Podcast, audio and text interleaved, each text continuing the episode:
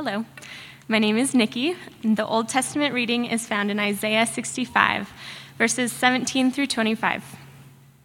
For behold, I create new heavens and a new earth, and the former things shall not be remembered or come into mind. But be glad and rejoice forever in that which I create. For behold, I create Jer- Jerusalem to be a joy, and her people to be a gladness. I will rejoice in Jerusalem and be glad in my people, for no more shall be heard in it the sound of weeping or the cry of distress. No more shall there be in it an infant who lives but a few days, or an old man who does not fill out his days.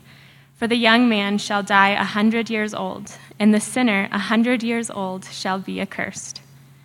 They shall build houses and inhabit them. They shall plant vineyards and eat their fruit. They shall not build and another inhabit. They shall not plant and another eat. For like the days of a tree shall the days of my people be, and my chosen shall long enjoy the work of their hands. They shall not labor in vain or bear children for calamity, for they shall be the offspring of the blessed of the Lord, and their descendants with them. Before they call, I will answer. While they are yet speaking, I will hear. The wolf and the lamb shall graze together, the lion shall eat straw like the ox, and dust shall be the serpent's food. They shall not hurt or destroy in all my holy mountain, says the Lord. The word of the Lord. Hi, my name is Matt. The New Testament reading is found in Revelation 21 1 through 6 in the ESV. Then I saw a new heaven and a new earth for the first heaven and the first earth had passed away, and the sea was no more. And I saw the holy city, New Jerusalem, coming down out of heaven from God, prepared as a bride adorned for her husband. And I heard a loud voice from the throne saying, Behold, the dwelling place of God is with man. He will dwell with them, and they will be his people, and God himself will be with them as their God. He will wipe away every tear from their eyes, and death shall be no more. Neither shall there be mourning, nor crying, nor pain any more, for the former things have passed away. And he who is seated on the throne said, Behold, I am making all things new. Also he said, Write this down, for these words are trustworthy and true. And he said to me, It is done. I am the Alpha and the Omega, the beginning and the end. To the thirsty I will give from the spring of the water of life without payment. The word of the Lord.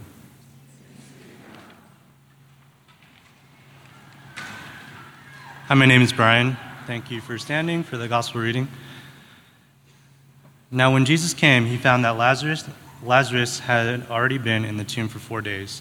Bethany was near Jerusalem, about two miles off, and many of the Jews had come to Martha and Mary to console them concerning their brother. So when Martha heard that Jesus was coming, she went and met him. But Mary remained seated in the house. Martha said to Jesus, Lord, if you had been here, my brother would not have died. But even now, I know that whatever you ask from God, God will give you. Jesus said to her, Your brother will rise again. Martha said to him, I know that he will rise again in the resurrection on the last day. Jesus said to her, I am the resurrection and the life. Whoever believes in me, though he die, yet shall he live. And everyone who lives and believes in me shall never die. Do you believe this? She said to him, Yes, Lord, I believe that you are the Christ, the Son of God, who is coming into the Lord. Or, sorry, the gospel of the Lord. Let's remain standing as we pray. Holy Spirit, would you open our eyes that above all we would see Jesus today? And would you open our ears that above all we would hear your word speaking to us? And would you open our hearts because we don't just want to learn or be informed, we want to be transformed and changed today. We pray these things in the name of Jesus. Everyone said, Amen. You may be seated.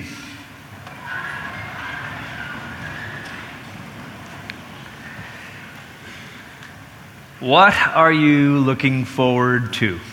What are you looking forward to? What are you waiting for? Fall break, someone said. Uh, maybe colder weather where you can rock those new scarves and boots and sweaters and cardigans. Maybe you're waiting for Thanksgiving. You're already thinking about that and the holidays. You're thinking of Starbucks' red cups, you know. Maybe you're thinking about Christmas. Maybe you got plans. Maybe you're waiting for the first snow.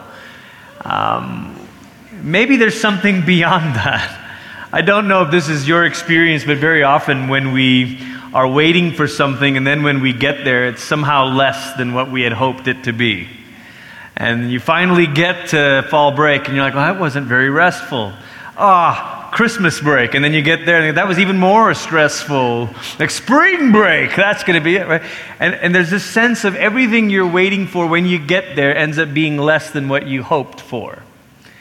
There's something in us as human beings, maybe because God has made us this way, we are always leaning forward. We're always kind of yearning, looking ahead, longing for, waiting for. The psychologist Charles Snyder talks about hope as a positive motivational state. It's this state of being that is positive, it's upward, but it's also motivational. Hope is the thing that gets us up out of bed in the morning, says, I'm going to do this, I'm going to accomplish this. I believe something can be different, therefore, I'm going to give myself to it. That's not a bad way to think about hope. If we were to kind of break it down a little bit more, we might say hope has a what? There's a goal to hope. What are you hoping for? There's an object to hope. But it doesn't just have a what, it also has a who and a how. So you might be hoping the object of your hope, your what, is a great Christmas vacation in the mountains. But the who is going to pay for it is a bit troubling. And the how you're going to save up money for it is even more troubling. So you may have a great what but if you don't have the right who and how, there isn't yet hope. Hope must have a, a what, a who, and a how. What is Christian hope? What is Christian hope? Hope that puts us on the edge of our seats, leaning and looking beyond this life. Well, the first thing that comes to mind is heaven. Oh, Christian hope is heaven. It's the thing that we're looking forward to. But heaven kind of has gotten a bad rap right? And so, and so heaven, in sort of our world's um, imagining, is well, listen, they, they look at us and they say, You religious people, heaven is just a screen onto which you project all of your desires and fantasies. That's all heaven is. It's not real, it's just something you project onto. It's a screen onto which you project. Well, certainly, that's been part of it. Certainly, that's been part of how Christians have talked about heaven. They have projected their own images onto the screen and said, oh, This is what I think it's going to be like. It's really fun to look at uh, American literature. Um, and there's a whole, there's a lot of, of stuff that has been written to say, look at how heaven has been talked about in films and movies and novels. I'm just going to pick two out of the loads of examples. Two that maybe stand out because the authors are such literary giants in American fiction history. Mark Twain. Mark Twain, you remember the scene when Huck Finn is, is being lectured to about heaven and hell? Actually, the, the lecture begins with a talk about hell and how he's probably going. And Twain continues, but now she had got a good start, and she went on and told me all about the good place.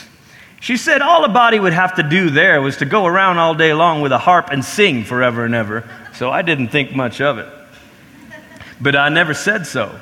I asked her if she reckoned Tom Sawyer would go there, and she said not by a considerable sight. I was glad about that because I wanted him and me to be together. Huck, Huck Finn said, if, Look, if heaven's like that, I don't want it. You can keep it. Fast forward a couple of decades, you got the great novelist, short story writer Ernest Hemingway. Now, this comes from Hemingway's personal letter to his buddy, F. Scott Fitzgerald. So it's a little bit saucy. Hemingway says, To me, to me, a heaven would be a big bull ring with me holding two Barrera seats and a trout stream outside that no one else was allowed to fish in. You're like, all right, Hemingway, I'm with you, man and two lovely houses in town. Why two? One where I would have my wife and children and be monogamous and love them truly and well. And on the other, I would have my nine beautiful mistresses on nine different floors. Okay, Ernest. And then there would be a fine church like the one in Pamplona where I could go and be confessed of my sins on the way from one house to the other. And I would get on my horse and ride out with my son to my bull ranch named Hacienda Hadley and toss coins to all my illegitimate children that lined the road. Thank you, Hemingway. Ever colorful in his imagination. And so heaven has only become this thing that doesn't really inspire hope. It just becomes a joke. It becomes a screen to project our own desires. What is Christian hope? This picture is a picture of Durham Cathedral in England, and I was, I was there last month, earlier, early in the month of September, and the lighting doesn't reflect it. It's probably been edited a bit for the screen. But the picture as it looks on my phone will show that it's really the early hours of the morning. It was about 7:30 in the morning and I was huffing and puffing with my luggage along these cobblestone streets, which are all lovely and quaint until you have to drag luggage across them. And I was trying to make my way to the bus stop to catch a bus to get to the train station to take the train back down to London so I could get to the airport and not miss my flight. And I needed to start early, but I stopped that morning because just the way the sun was rising on a new day, casting its light on this thousand year old cathedral. This cathedral was built somewhere in the tens. Norman architecture, if you're into that, you'll know the inside of it has the braided stone. It's an amazing architectural feat. One of the oldest cathedrals in England. And in front of it are gravestones.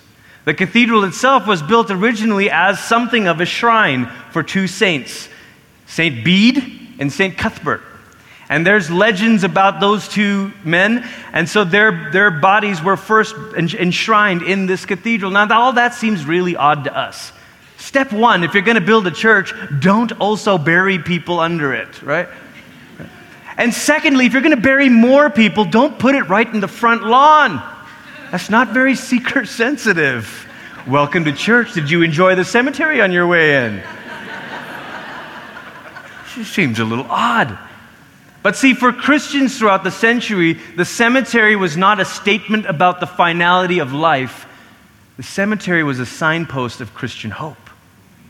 It said, look, every time you come and worship, you got to walk through the Alumni Association because you, because you got to be reminded that we're part of a great company of saints and that we're all awaiting something greater, something better.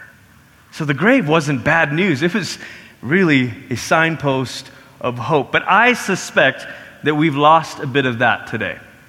I suspect that for us, Christian hope, if it exists, is anemic. It's narrow, it's impoverished, it's small. And that may be no fault of yours. That might be the fault of my profession. It might be the fault of all of our churches together saying, we're not really sure what historic, robust, creedal hope really is. We just talk about this. And so this morning, in the final piece of our series on the Nicene Creed, it is my great joy to talk to you about creedal Christian hope. What was the Christian hope from the earliest of centuries? This whole journey through the Nicene Creed has been about saying, what's the core of Christian faith?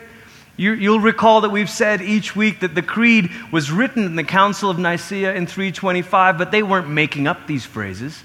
They were drawing from New Testament letters, they were drawing from the teaching of the apostles that had been faithfully preserved and passed down, and they were formalizing it to prevent heresies from springing up throughout the region. To say, look, you can't say that. You can't say that.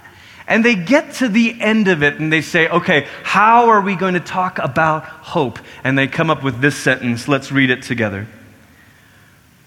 We look for the resurrection of the dead and the life of the world to come. Now, right away, you notice that the verb is different. So far, we've said we believe, we believe, we believe. In fact, the series is called We Believe in because of that.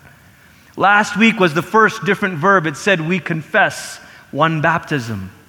Today is a different verb altogether. We look. Now, even though I took Greek in seminary, it's only just enough to be dangerous. So I wanted to make sure I was doing this right, and I emailed my Greek professor this week and I said, Here's the original sentence of the creed in Greek this is how I would translate it. How would you? And he says, You're close. But here's, and he says, Look, this word we look is about expectation. It's about a, a forward orientation. It's about leaning forward. We look. It's the same kind of verb that's used in the Gospels when they're, they're hearing the news and they say, Look, we, we, we're wondering, is this Jesus the Messiah or should we look for another? And they say, You tell him, the blind see, the lame walk. You tell him, it's here. We look for the resurrection of the dead. There are two elements of creedal Christian hope classic, historic, robust Christian hope. And I hope to just skim the surface of them this morning and maybe whet your appetite for more study on it. Two elements of Christian hope. The first is bodily resurrection, the second is the world to come. Let's take them one by one. What do we mean by the resurrection of the dead? The only person who has experienced bodily resurrection is Jesus. Now you're going to say, well, what about Lazarus? Lazarus was resuscitated. He came back to life, but he came back to his old body. Jesus is the only one who experienced what the Bible calls resurrection, bodily resurrection. So everything we know about our future bodily resurrection, we learn by listening to the stories of Jesus' bodily resurrection. And when you look at those stories, you notice some different things. He seems to have the same kind of physical body. It's a body that eats and drinks. Remember, he has breakfast on the beach. It's a body that has scars that they can touch. There's some kind of continuity from his old body. It wasn't like he left a shell in the tomb and God gave him sort of the Iron Man suit 2.0, you know? No, God took the original body and transformed it. That's why the tomb was empty. It didn't have like snake skin in there. You know what I mean? Like the shedded layer of skin. And he just got something new. No, no, no. That same body was transformed. That's why there's scars. The resurrection that we're looking for, bodily resurrection, is about this body being transformed. And I say, wait a minute, Glenn, I, have I've just sort of thought that this is about the soul slipping away into heaven. Is that what you mean by resurrection? It's just a metaphor for the soul slipping away? No, the New Testament is emphatically clear. We're not talking about the Greek idea of the soul slipping away. We're talking about the very Jewish idea of a material body being remade. Very unique Listen to 1 Corinthians 15, verse 20. But in fact, Christ has been raised from the dead, the firstfruits of those who have fallen asleep. For as by a man came death, by a man has also come the resurrection of the dead. For as in Adam all die, so also in Christ shall all be made alive, but each in his own order. Now, Paul's going to spell this out in timeline. Christ the firstfruits, then at his coming. Somebody say, at his coming. Those who belong to Christ. So, when do those who belong to Christ receive bodily, resurrected bodies? At his coming. So, not when they die. No. Okay. So, let's keep going. So, well, what are we talking What are these bodies like? Verse 35, but someone will ask, How are the dead raised? With what kind of body do they come? You're like, Yes, Paul, tell me. You foolish person, he says. Sorry. what you, I set you up for that. What you sow does not come to life unless it dies. And then he goes on and uses this poetic language. Verse 42 So it is with the resurrection of the dead. What is sown is perishable. The body that dies is a perishable body. But what is raised is imperishable. It is sown in dishonor. It is raised in glory. It is sown in weakness. It is raised in power. It is sown a natural body. It is raised a spiritual body. If there is a natural body, there is also a spiritual body. Now, it's this English translation of those phrases, natural body, physical body, and spiritual body, that trips us up. When we read that and you say, oh, spiritual body, you, you think Ghostbusters. You think like the kind of translucent, you know, I've got a spiritual body. But that's not the body that Jesus had after the resurrection. So, what does Paul mean? Because he's very clearly in this whole chapter drawing the pattern between our future resurrection body and Jesus's.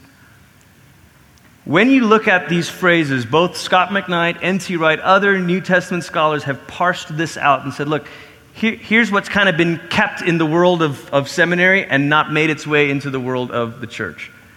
That these phrases actually mean the physical body is the body that is powered by the soul, psychotikos, versus the spiritual body, the body that is powered by the spirit, pneumatikos. There is this sense in which what Paul is saying, you have a body right now that is a shell that is given its fuel by the soul. And so it's perishable. But you're going that very body will be transformed to be a body that is powered by the spirit. And that body is imperishable. Now this may be the first time some of you might be hearing this, but it's not the first time the church has taught this. It's the very reason those gravestones outside Durham Cathedral, and indeed every Christian seminary, face east. Because long standing Christian tradition is, He shall appear on the eastern sky, and the dead in Christ shall rise. And so they face east so that, I mean, just picture this. I mean, this is like the Michael Jackson thriller video, you know, except not zombies.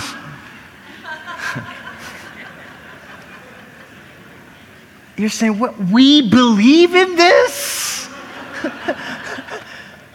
we believe that at Christ's return, somehow our physical, perished, decayed, decomposed bodies will somehow be supernaturally given new properties and raised to become a glorified body. Yes, that's what we believe. Resurrection is not an escape from the body, it is the redemption and glorification of the body. Resurrection is not a way of speaking about the soul slipping away to fly away with Jesus. Resurrection is a way of saying there is a redemption and glorification of the body that is coming. And let me tell you why this matters. Because the same God that created is the same God that will redeem. And the same God that will redeem is the same God who created. And God is not a God who creates one thing and says, eh, let's forget that, let's go. Here. We're going to follow this theme into the next section, the world to come. There's no point sort of saying, well, so are you saying resurrection bodies are these newly sort of glorified, redeemed bodies that are physical and spiritual and somehow new? Yes. But then we're going to live in a spiritual heaven? Nope. Because the Creed says, the resurrection of the dead, and the life of the world to come. So, what is the world to come? What do we mean by the world to come? The phrase here literally means the life of the age that is coming.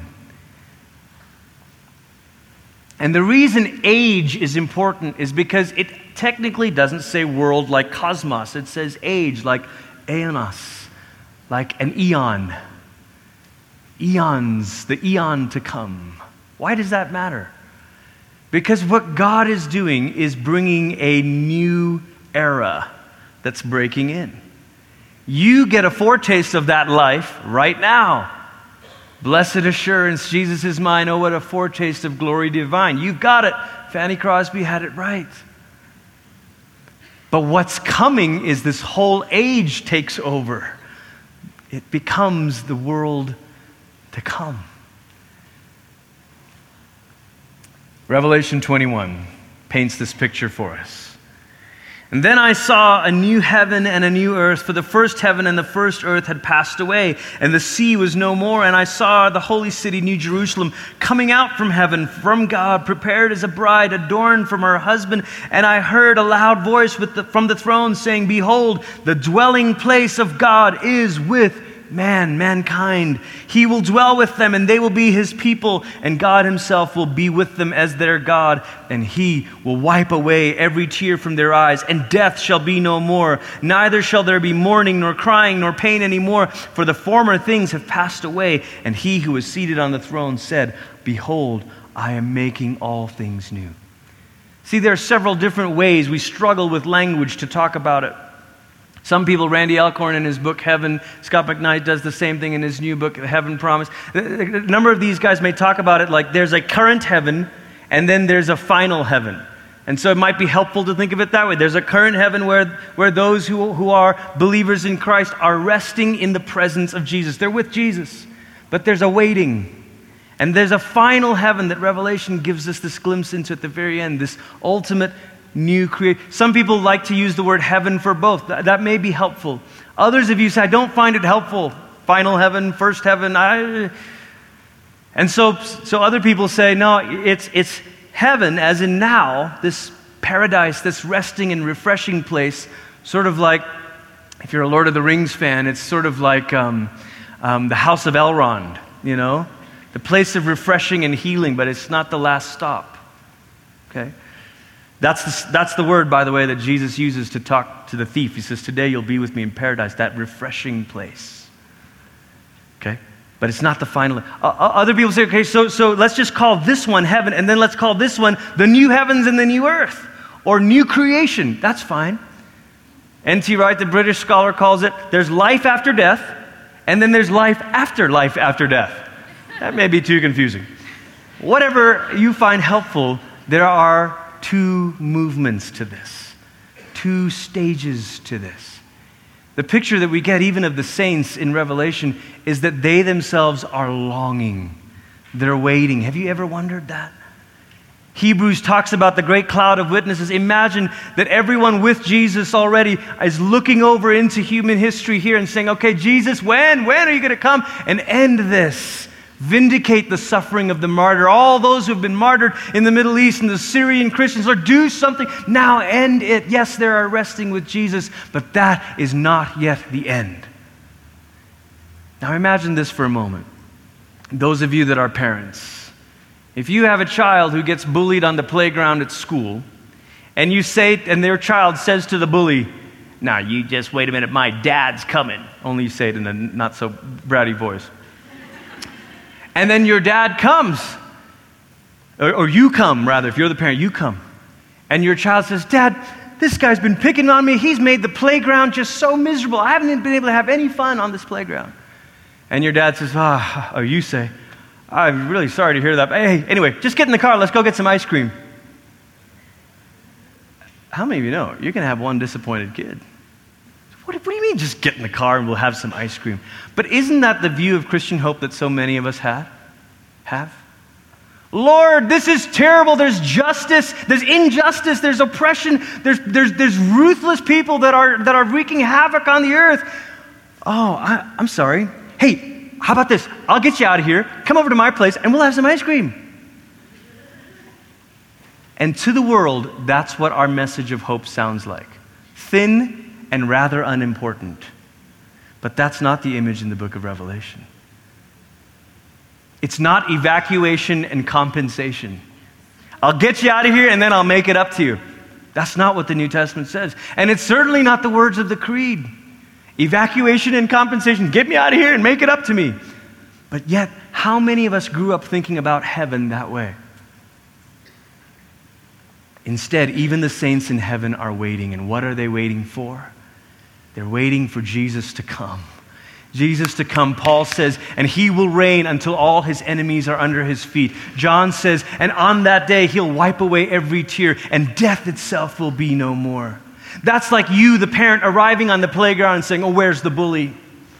Let's get this taken care of. And he says, Bully, you can't be around here anymore. Get out of this playground. And in fact, I'm going to remodel the whole playground. And you know what, son? Let's just hang out here and play.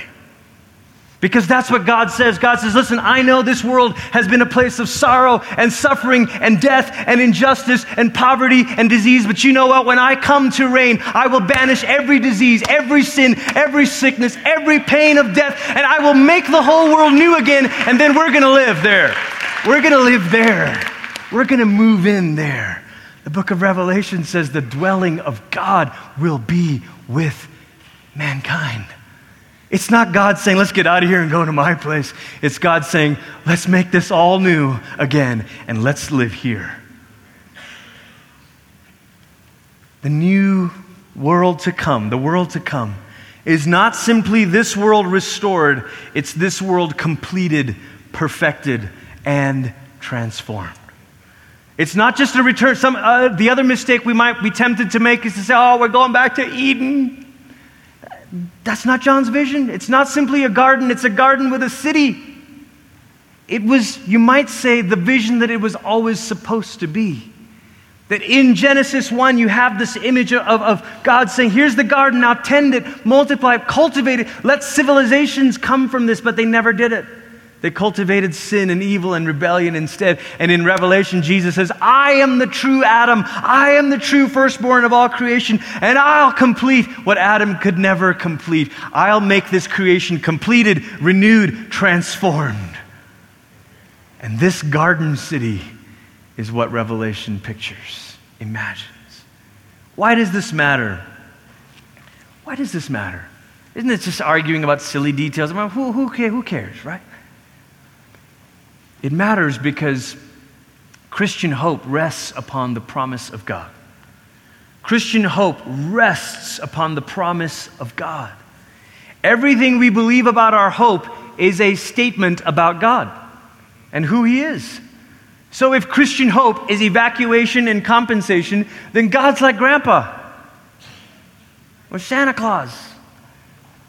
But if Christian hope it's about bodily resurrection and the life of the world to come. Well, hang on just a minute. There's something about God I'm now seeing.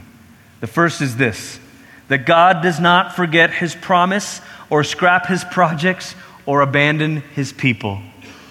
It means that every joy and pleasure that you've known in this age will be completed and perfected in the age to come. Every joy and pleasure you've known in this age will be completed and perfected. All of this, in the C.S. Lewis phrase, this will have just been the shadowlands. Shadows of that which is coming. Wonderful hints, but not quite the real thing. I have a dear friend who's three and a half years ago lost his wife in a car accident. We met for two years, we met every week. And then after that, we started to meet once a month. And every time he'd ask me questions, what's it going to be like? What's it, what's, I'd say, I, I don't know for sure the details of what it's going to be like. But I do know that every good and beautiful thing that you enjoyed here will be completed and perfected in the age to come. Years ago,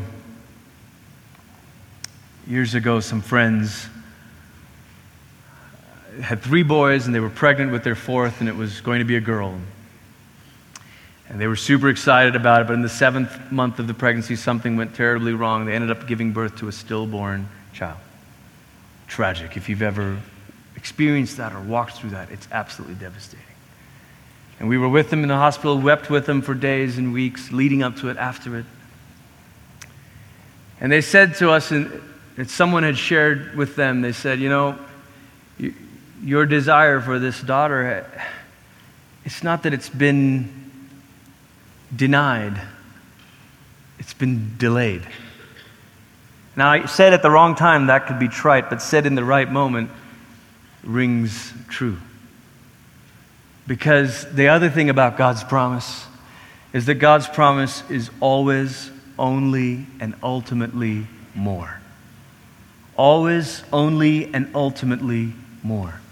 Remember Paul's phrase? It says, Where sin abounds, grace abounds more. You remember Jesus' phrase when he says, If you who are sinful know how to give good gifts to your children, how much more does your Father in heaven? See, the prosperity faith preachers, they got one thing right and one thing terribly wrong. What they have right is that the heart of God is more. That the heart of God for you is always and only more. What they have devastatingly wrong is that they believe it is now and that more looks like a Lexus or a private jet.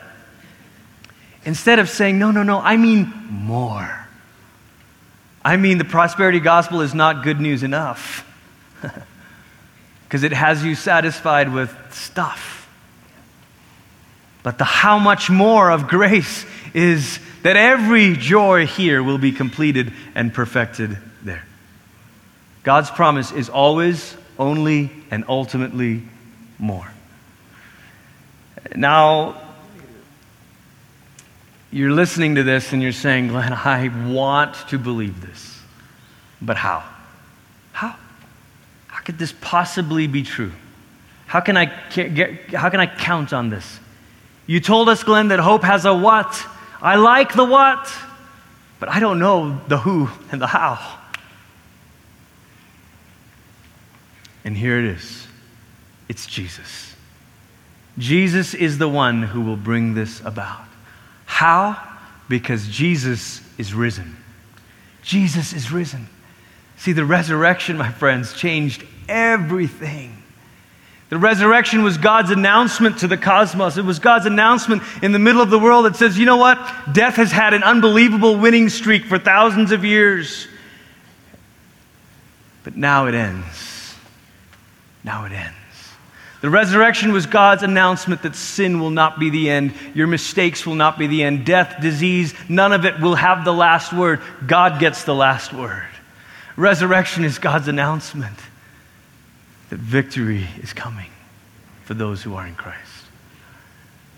That's how. Jesus. Because Jesus is risen. If Jesus was just the one who went to the cross, we'd say, well, that's great, good teacher. Terrible, tragic ending, though, isn't it? But Jesus in the tomb.